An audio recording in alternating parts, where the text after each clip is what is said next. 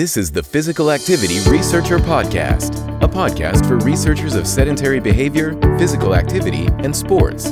Join for a relaxed dialogue about research design, practicalities, and, well, anything related to research. Learn from your fellow researchers useful and relevant information that does not fit into formal content and limited space of scientific publications. And here is your host.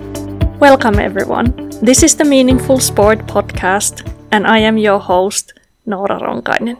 Meaningful Sport is a series of discussions on the why and how involvement in sport and physical activity can be an important part of a life worth living.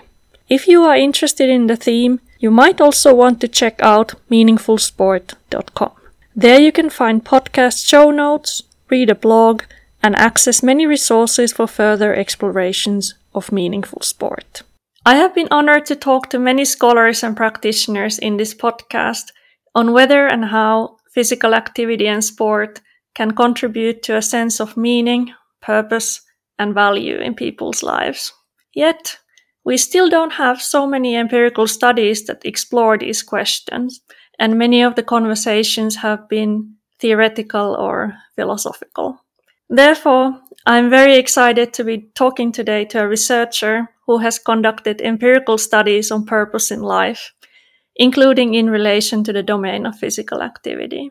Dr. Aisha Yemi is a postdoctoral research fellow at the Human Flourishing Program at Harvard University. Her research has explored the relationship between work and well-being, how people find meaning and purpose in work and life, and purpose in life and retirement. And as already mentioned, recently she has also explored the relationship between physical activity and purpose in life.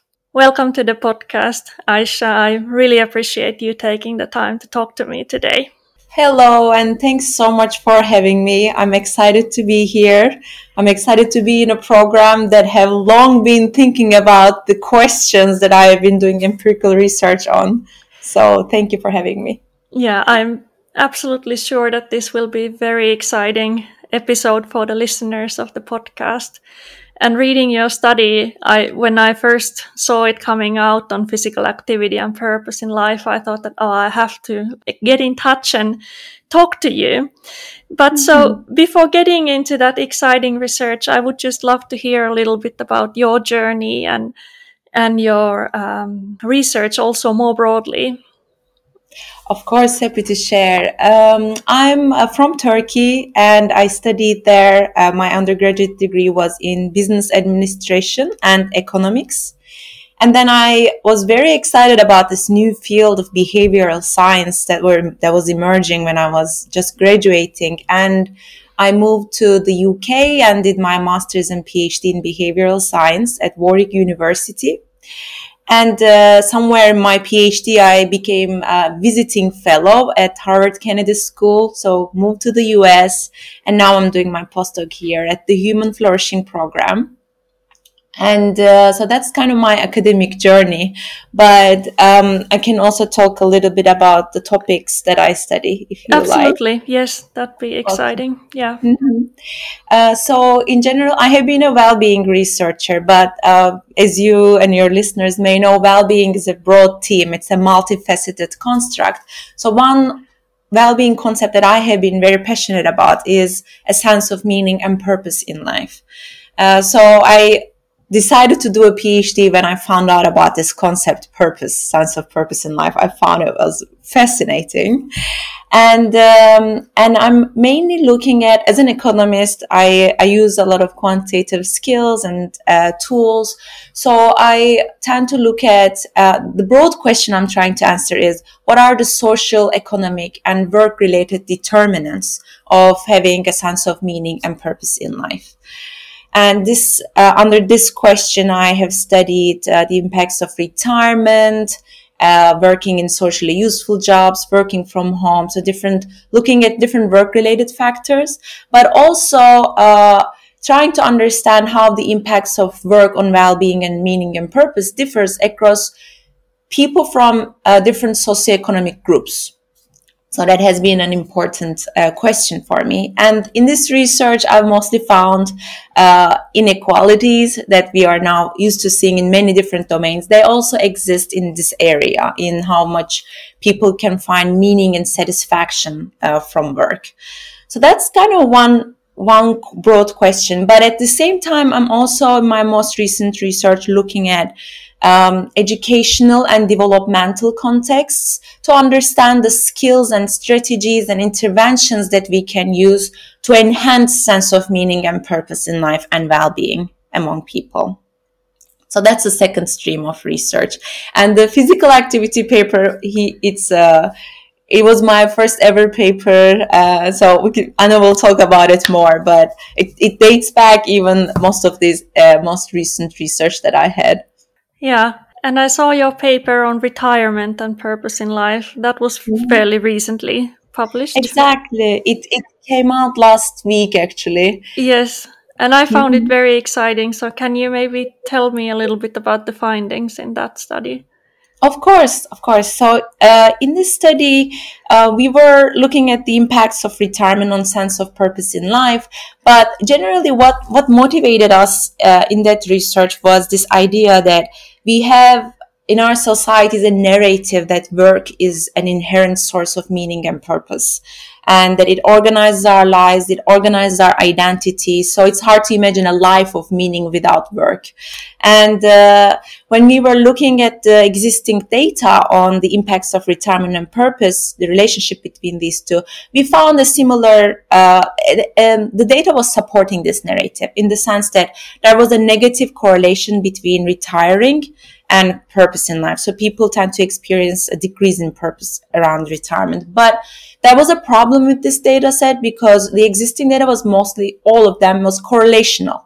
And, uh, and in the correlational data, it is really hard to exactly pinpoint the causal impact. There are many factors. As people age, they are more likely to retire and they also experience a decline in purpose. So it's possible that the correlations are picking up this parallel trend and that they are not really picking up the causal impact of retirement per se. So we used um, a statistical tool from econometrics and uh, and looked at the causal impact of retirement in the context of social security retirement incentives in the US. And in the US, at the ages of uh, 62 and around the age of 65 people are uh, they can uh, they can get monetary incentive financial incentives to retire. And so th- this creates a jump in retirement at that age. So we looked at the what's going on with purpose as a result of that exogenous jump that we see in the data and we found an increase in sense of purpose in life.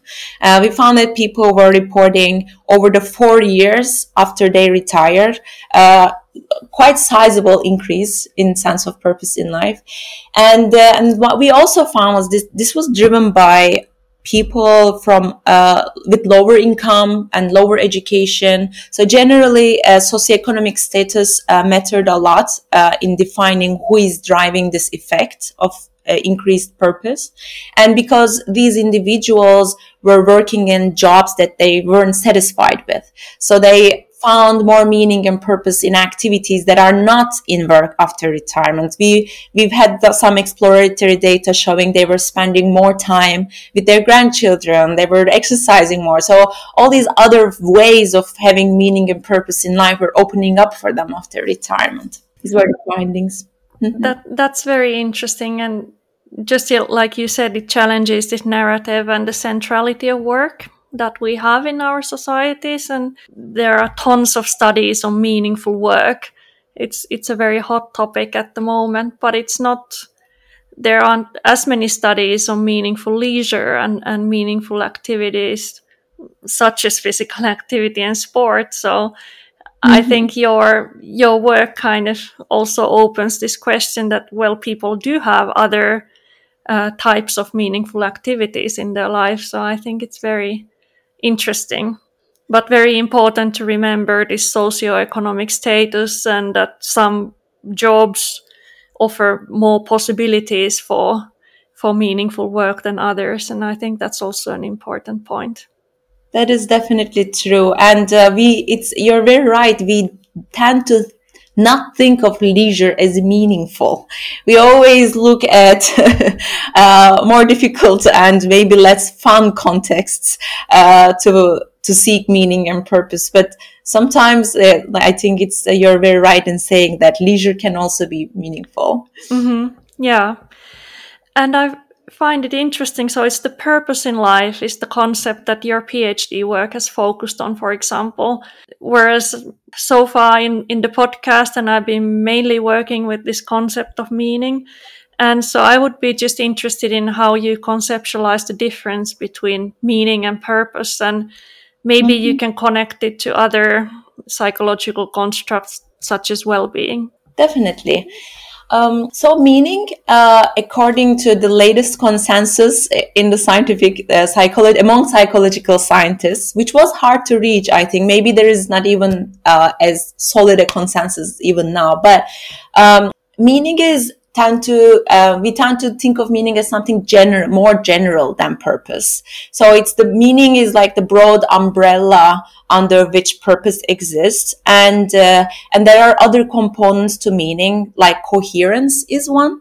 Uh, the fact that our lives make sense it's understandable. And the other component is mattering uh, that our life is important it feels worthwhile the activities that we engage in and then the purpose. Purpose is more the motivational and goal related, a little bit more behavioral uh, component of meaning.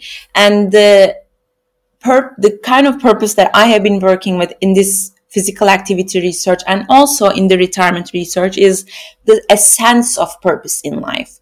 So um, the way we measure that, and uh, Carol Ryff, uh, where I'm using Carol Ryff scale, uh, it exists in most of the publicly available data. Uh, it's mainly assessed by questions like I have a sense of direction and purpose in life.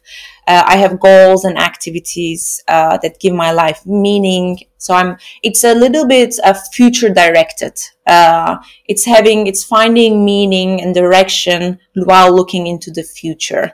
Uh, so there's that uh, element to it as well. But there are. I'm sure you, you've probably talked about this, but there are different ways of approaching measuring purpose as well. But in when it's addressed as a well-being concept, usually we tend to think of a sense of purpose in life. Mm-hmm. Mm-hmm. Yeah. And in relation to well-being, what what do we mm-hmm. know about sense of purpose in relation to that? Yes. Uh, so when I um, when I first started doing my PhD, and the reason why I was uh, so amazed by the idea of sense of purpose was because uh, I lacked it at one and uh, I've gone through this existential crisis and uh, where I didn't know what to do with my future after the college and didn't know which career was good for me, what, what was I good at. Uh, so a lot of questions about who am I, what gives meaning to my life. And, and at that, um, during that crisis, I used to exercise a lot. Like I'm, uh, I used to be a volleyball, uh, like I was in the teams, volleyball teams, being a captain there and professional tennis player. So that was my youth. But when I was going through this existential crisis, I just quit um, sports. And uh, so my mental health, my physical, I started smoking two packages of cigarettes a day. So I, my mental health and physical health completely deteriorated and uh, and it was really difficult to pick myself up after that but what really helped me was to to see this concept of sense of purpose in life in the well-being literature. And I, and I started reading a little bit of uh, these early research because purpose initially was started to look from a more pathological point of view in the sense that it was mostly psychiatrists like Viktor Frankl who were uh, looking at um, trying to understand uh, be- like behaviors like smoking, alcohol, unhealthy behaviors. And they found a strong link between people lacking uh, or reporting lower sense of purpose in life, reporting a higher likelihood to engage in this, in these unhealthy behaviors. And I was really, uh, I found myself in that research and I felt like validated and I felt, oh, I'm not alone. This is a broader scale problem. And uh, many people are experiencing this and and I also thought, okay, if we can measure this and identify it, we can also solve it. Uh, but at the same time, so uh, positive psychology research has proliferated in the last uh, decade or so. So rather than looking at these more um, negative, unhealthy outcomes like uh, smoking and alcohol, researchers have started to uh, produce uh, findings that show a link between positive health outcomes and sense of purpose in life. So in this line of work, um, we now know that sense of purpose in life is positively related to uh, eating well, flossing your teeth. so a wide range of positive health behaviors and at the same time, other positive well-being outcomes like feeling happy, um, feeling happy on a day-to-day basis, like reporting less stress, reporting less negative feelings. So it, I think the evidence is now quite solid showing how uh, beneficial purpose is for overall mental health, all components of it, reduced risk of depression, reduced risk of anxiety. So all sorts of uh, mental well-being outcomes have been predicted by a sense of purpose in life. Yeah, that's exciting. I will go back to your own sport experience. I think this will be very interesting for our listeners, especially from a reflective person uh, like yourself. So you mentioned that stopping sports was kind of connected to that existential crisis. So I wonder whether you rebuild some other type of relationship with physical activity yourself. And mm-hmm. I'm also wonder because sport is somehow a way of having some sense of purpose in life because you always have a next goal, right? Mm-hmm. So it gives you a structure. If you're in a team, you have your next competitions and you have the season and you have a common goal towards to work for. So in some sense, it does give us a way of orienting ourselves to future goals. That is definitely true. I feel so. This is going to be speculation, but maybe, um, maybe I was too deep in the uh, in unhappiness and lack of purpose that I could imagine that sports can uh, can do that, and that's what research shows. But to really get up and do it, and uh, that's probably true. Uh, maybe not as much of a strong um, pull uh, for people who are deeply depressed mm, if yes. that makes sense so mm. for me it was uh, i was far from uh, picking up sports because it was a, it was a, it required a lot of effort that I didn't have at that time. But, um, but I think so, but that's a bit of an outlier. It's a bit of an extreme. So we would expect sports to have that effect. If maybe if I was early enough and, uh, I could, or maybe if I, if we were thinking of sports in this way, maybe it didn't even occur to me that sports could could lift me up in that way if I pushed myself a little bit harder and really tried to maintain those behaviors. Maybe that could be a preventive factor to to not fall through the cliff of of this mental health outcomes. So it is possible that we didn't have or I didn't have anybody to put this idea in my head that it could have worked. Sports could have helped. It's mm-hmm. very interesting to think about this way. Yeah, Mm-hmm. And after that, in terms of you stopped doing sport in an organized setting, but did you then later on in your life pick up some activities or how is it for you now?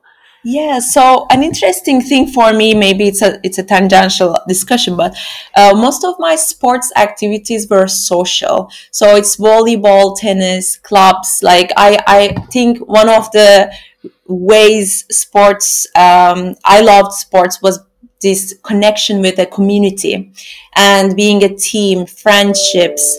And uh, another like interesting thing is that as I grew up, so these these setups were readily available in a school context, right? Like there is a volleyball team at school, there's a tennis team at school, and when I'm when I was living, like there's a tennis club right next to my home, so they were around me, they were in my environment. But uh, I have been moving uh, so many countries and jobs uh, after after college, and uh, and I never had another chance of having a team or a club right next to my home where I can consistently go to.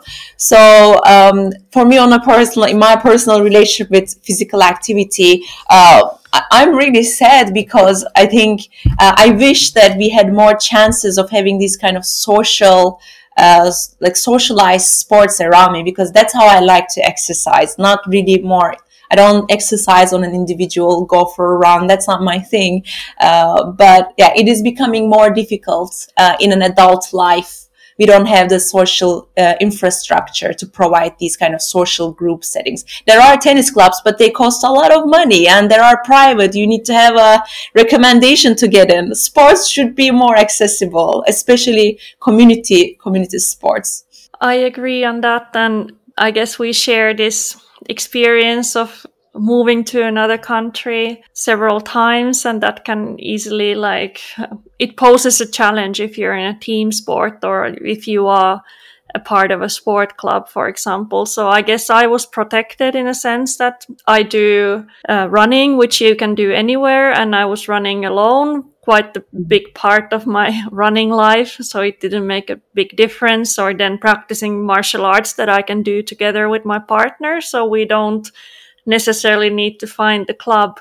But I think this is a big part of like the early career academics are nowadays very much expected to migrate.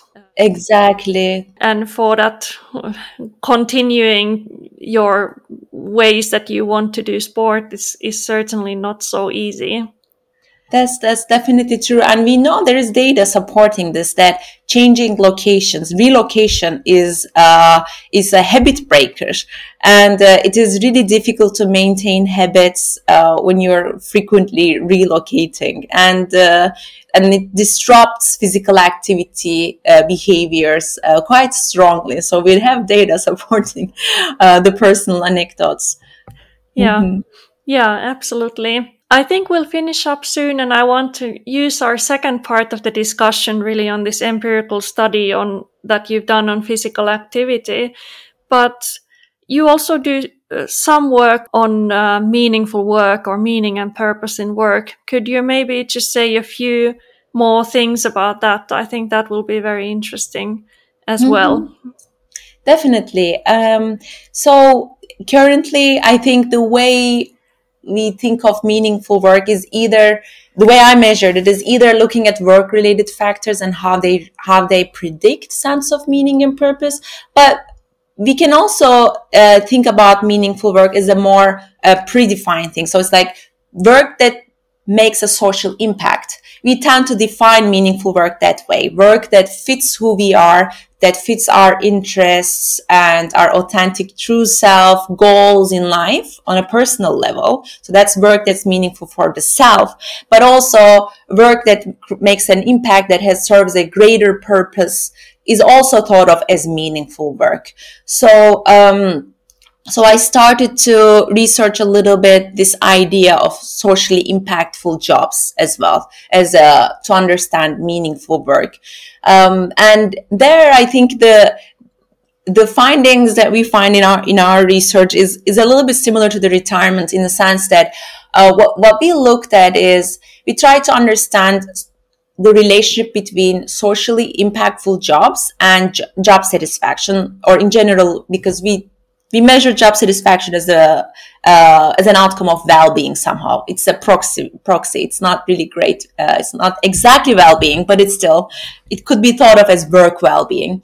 And uh, we know uh, from the from the literature that people who work in caring professions for example they tend to report higher burnout. So uh, working in pro so useful job socially useful jobs tend to uh, correlate negatively with well-being but in general, uh, we wanted to look at more general population right now. Anybody who can find, who can perceive their jobs to be socially useful, rather than limiting it into a certain industry. And uh, and there, there's a positive correlation between job satisfaction. People appreciate that their jobs can be thought of as uh, as meaningful, as useful, but um, what we wanted to look at is uh, how does this change across countries, especially in contexts where there is financial and economic volatility. So we use data from about 30 countries around the world, and uh, and we tested. Uh, we used macroeconomic volatility as a as a measure at the country level.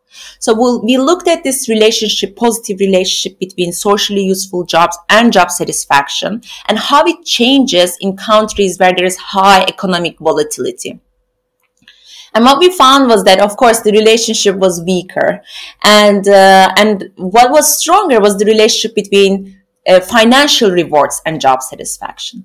So when the economic context is, is poor and is volatile, uh, people derive more well-being from uh, income or from monetary compensation as opposed to meaning in work and uh, that's what we found in our research and at this at about the same time another find another study also came out showing something similar with uh, people who grew up in the us in economic recession uh, again deriving more uh, well-being benefits from um, financial rewards and less well-being benefits from meaning at work. So in general, I think there's a, uh, this evidence base is growing, suggesting that uh, meaningful work uh, may not be as accessible uh, in certain contexts, and uh, and that determines to what extent it's uh, it's good for well-being. So opportunities for meaningful work are not distributed equally,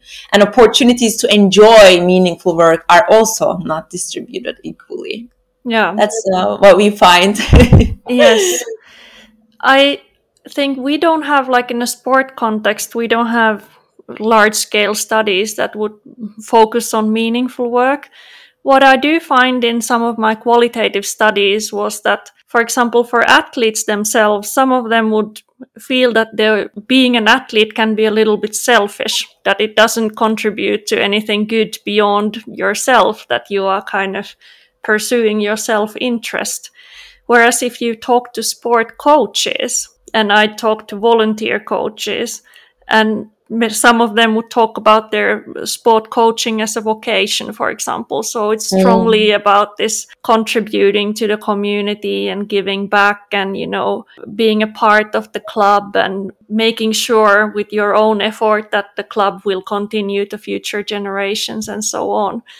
So those findings it might be easier for sport coaches to justify why their work is worth doing in that social, you know, that bigger perspective than at least for some athletes. Yeah. That is so fascinating. I agree. And I think one question that this is popping up in my head is how much that would predict people's reactions to failure, um, especially for professional athletes, because um, what we know that from what we could predict is that maybe people who approach sports as a vocation, as a calling, as a socially impactful uh, occupation could be more resilient or their uh, how much they uh, suffer as a result of failure uh, could be lower than than others. So it's uh, or this could even mean even when it is also possible that even when there is not a like a direct relationship impact on others in the sense that you may be an individual athlete,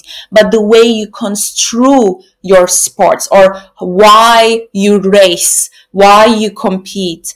And that narrative could involve others. Maybe people believing that they represent a certain uh, part of the society, a racial group, a gender group, and that they are racing for them and uh, and then all of a sudden even individual athletes as a job could be something uh, much more self-transcendent and meaningful. And that uh, that construal can can shape their um, performance uh, well-being reactions to failure. This is such an interesting idea. Yeah it is. That's fascinating. So many so many new ideas right there uh, to explore in future work. That will be so important as well. Thank you so much, Aisha. Let's finish up for our first part have a tiny break and then we talk about your work on physical activity and purpose in life. So thank you. Thank you so much, Noora. This was fantastic. Thank you. Thanks for joining us this week on Physical Activity Researcher Podcast. If you like the show, make sure you never miss an episode by subscribing or following the show on Twitter. This podcast is made possible by listeners like you. Thank you for your support. If you found value in the show, we would really appreciate a rating on Apple Podcast or whichever app you're using. Or if you would, in a real old school way, simply tell a friend about the show. It would be a great help for us. We have a fantastic lineup of guests for forthcoming episodes, so be sure to tune in. Thank you all for your support and have a great day.